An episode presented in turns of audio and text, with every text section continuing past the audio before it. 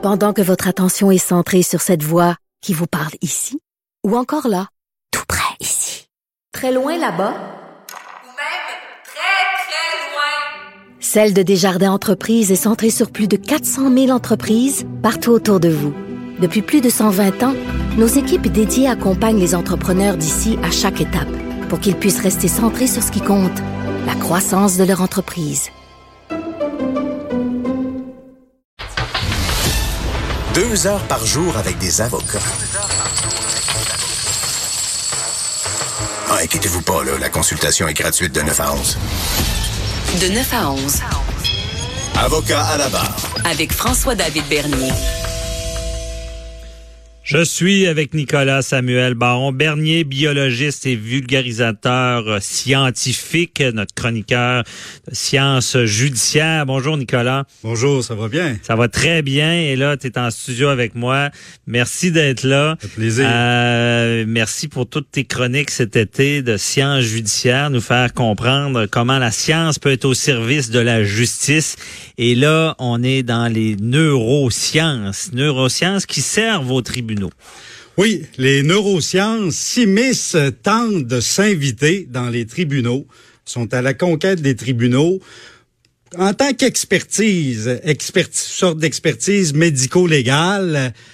Pour, ben, c'est la défense qui, qui, apporte ça. On voit ça depuis plusieurs années en Italie, aux États-Unis. Ça a commencé en France, surtout 2011, une loi de biotique qui permet ça. En fait, ça va servir comme expertise, soit pour enlever la responsabilité, la responsabilité criminelle, soit pour euh, tenter de réduire les peines mm -hmm. euh, ou d'amener des circonstances atténuelles. Je m'explique. D'expliquer des gestes aussi. D'expliquer, ben, en fait, de, de justifier. Ce qu'on amène, et là, euh, c'est surtout l'imagerie euh, cérébrale. Vous avez tous, de, tous de, déjà vu ça, les IRM, la résonance magnétique, ce qu'on appelle le scanner. On voit des images avec qui montrent, il y a soit, il y, a, il y en a deux types, il y a la résonance magnétique euh, anatomique, qui va dire OK ben lui il avait le cerveau euh, qui était pas normal, il est pas comme la moyenne. Donc euh, il y avait moins de cortex, euh, il, il, pouvait moins prendre des décisions puis faire face à ses pulsions. Mais comment ça marche la résonance? C'est c'est une image qui est prise du cerveau, de l'activité du cerveau? Exactement, la résonance magnétique euh, en fait, ça va utiliser, ça va voir dans les tissus, c'est un peu comme pour faire analogie, comme une radiographie, mais qui est beaucoup plus perfectionnée. Euh, J'entrerai pas dans les détails techniques, là, ça va, par aimantation, on va pouvoir voir vraiment les tissus dans les détails. Et en trois dimensions, on va pouvoir avoir des images du cerveau. Mais l'imagerie euh, anatomique, ça montre juste comment un cerveau euh, est, est fait. Mais là, ce que de nouveau, c'est qu'on apporte l'imagerie fonctionnelle. Ça, c'est ce qu'on voit souvent. Euh, tel spot rouge qui s'allume dans tel le lobe préfrontal, euh, dans telle zone du cerveau, parce que plus le sang va aller dans telle zone, ben on va dire l'activité cérébrale dans cette zone-là est active, euh, est plus active. Plus active. Et d'ailleurs, ça a apporté de là est venu le, le, mythe un peu de il y a plusieurs années quand on dit on a 10 on utilise tous 10% de notre cerveau. Alors c'est un mythe qui vient des premières images euh, de scanners qui avaient été vulgarisées, montrées au grand public. Et là, on voyait, ah, il y a juste un spot, il y a 10 de ton cerveau qui est actif. Ah, okay. Mais s'il y a 10 de ton cerveau qui est, qui est actif, là, euh, tu seras pas vivant longtemps. Alors, c'est pas vrai, c'est un mythe. Il y a 100% du cerveau qui est actif dans une journée, mais à certains moments, ben, on va activer certaines zones plus que d'autres. Mais c'est vraiment problématique, ça. Euh, il y a toutes sortes de nouvelles. Ce qui a relancé un peu le débat de ça, c'est euh, il y a quelques semaines, fin juillet, euh, il y a une étude qui montrait, par exemple, que euh, qui avait été fait dans une prison.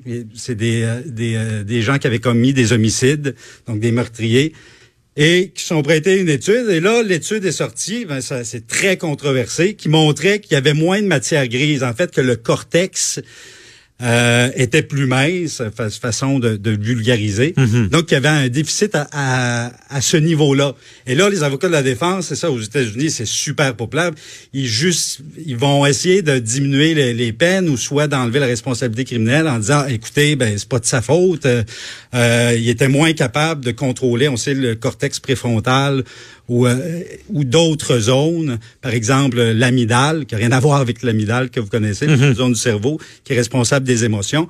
Ben là, on va euh, soit par l'imagerie anatomique dire Hey, son cerveau est pas normal, ou par l'imagerie fonctionnelle, essayer de dire écoutez, regarde, il est pas actif dans le lobe préfrontal pauvre lui, euh, il est pas capable de, de se contrôler. Je m'excuse. Parce que c'est ça, le lobe préfrontal, c'est ce qui va nous retenir, de, retenir un peu l'animal en nous, là, de, de, de commettre des gestes. C'est un peu notre, notre logique. Ben, en fait, la logique va, est pas dans une zone du cerveau, mais effectivement, le cortex préfrontal va jouer un rôle dans le contrôle des, des, émotions. Et des puis d'ailleurs, il y a, il y a- il y a pas quelque chose de célèbre. C'est un ouvrier qui était sur un chantier. Je sais pas si tu es au courant de cette histoire-là. Oui, oui, on- et qui a une barre qui a traversé le milieu du cerveau, Oui, qui avait coupé le, le, le, le- frontal au reste. Exactement. Et là, quelqu'un qui était très sensé, euh, poli, équilibré, euh, poli, est devenu émotif, euh, vulgaire. Euh, Il dépassait borne tout le temps et finalement avait était complètement devenu soudainement irrespectueux, changé de personnalité, oui. Donc, c'est un peu là-dessus qu'on exploite ça, en disant ce- ce- ce- cette partie-là fonctionne mal, donc c'est pour ça qu'il commet ces gestes-là. là. Oui, mais c'est problématique, très problématique. Je le dis tout de suite, c'est rare que je vais prendre position dans une chronique. J'essaie de, de montrer le, le pour et le contre, d'être Mhm. objectif. Mais je m'excuse, c'est de la fumisterie. C'est des balivernes. Quand, De moi, justifier ça comme ça. Là. ça n'a pas de bon sens. Ouais. Euh. On n'est pas rendu là de montrer avec des images. Euh, ben, c'est un grand fantasme depuis longtemps de l'humanité de d'essayer de voir visuellement la pensée. Ouais. C'est tellement complexe les Mhm. processus psychologiques. Écoutez, euh, on a, vous avez, vous êtes milliardaire, vous avez 100 milliards de neurones. Entre chacun de ces neurones-là, il peut avoir 10 000 con- connexions.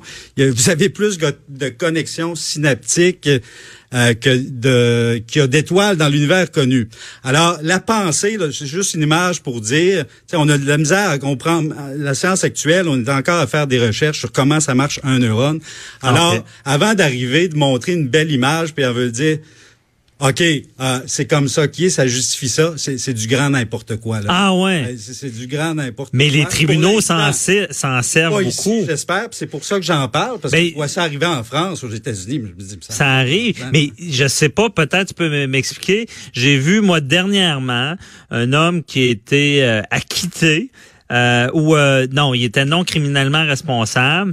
Euh, et lui, euh, il souffrait de, de sextomie. Il avait agressé sa fille en dormant.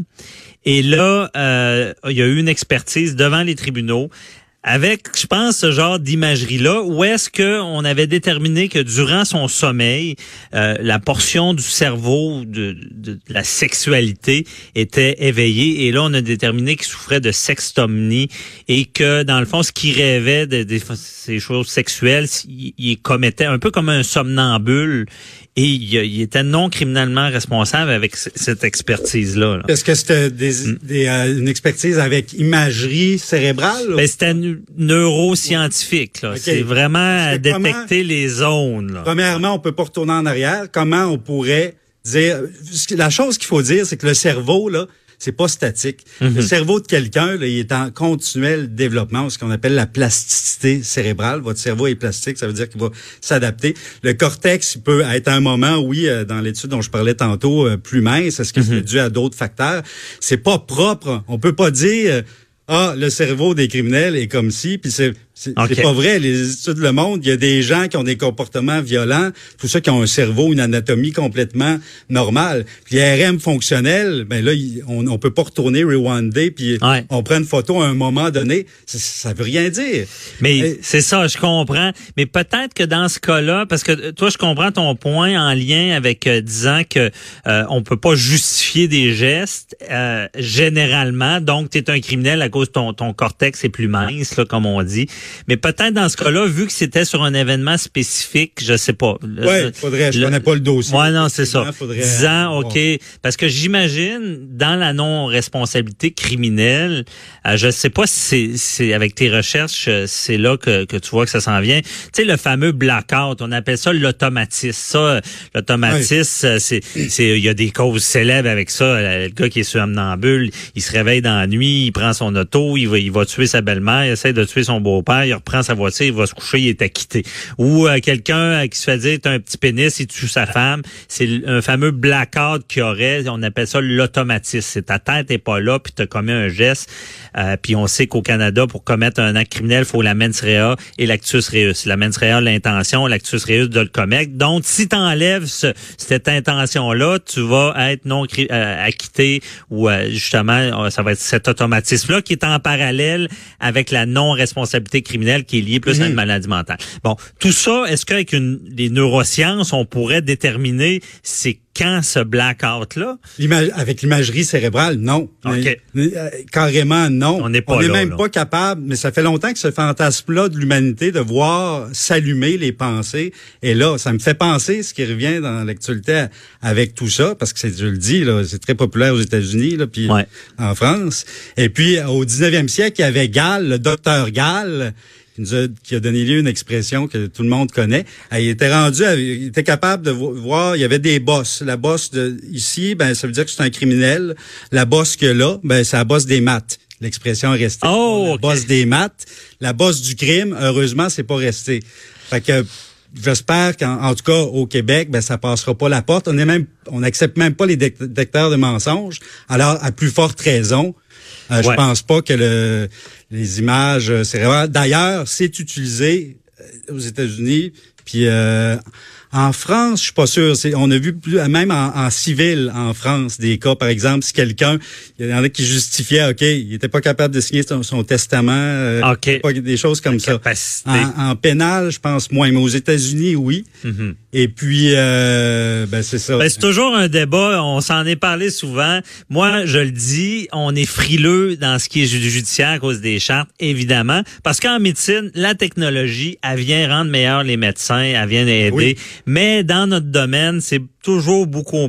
Mais elle existe la technologie. Je pense qu'il va falloir qu'elle serve au, juridique, mais c'est toujours délicat. ouais, ça évolue. Plusieurs euh, milliers d'années avant de voir une pensée euh, en image. L'être humain est plus que son cerveau. Ouais. Les facteurs culturels, c'est euh, beaucoup plus large, puis on pourra jamais voir une pensée en, direct. Là, puis, non, mais j'imagine qu'on on peut utiliser certaines technologies de la neurologie ça pourrait être développé là. Ben en fait, ce, que, ce qui est utilisé, c'est par exemple dans en France, c'est un, peu plus ça, c'est par exemple une tumeur bon, de montrer que, que, la personne avait une tumeur à tel lobe cérébraux, avait telle incapacité, euh, avait une lésion. Là, OK, des choses ça, plus, ça a passé un peu plus le, plus spécifique. Bon, parfait. Hey, c'était très intéressant et euh, on aime ça t'avoir en studio.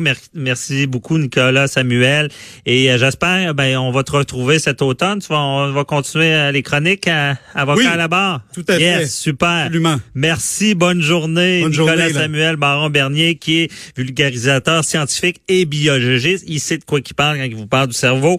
Donc Hein? restez là parce que on reçoit euh, euh, Michel Doyon, qui est le lieutenant-gouverneur et c'est un ancien avocat. Il vient nous expliquer ses fonctions. Ça va être très intéressant. À tout de suite.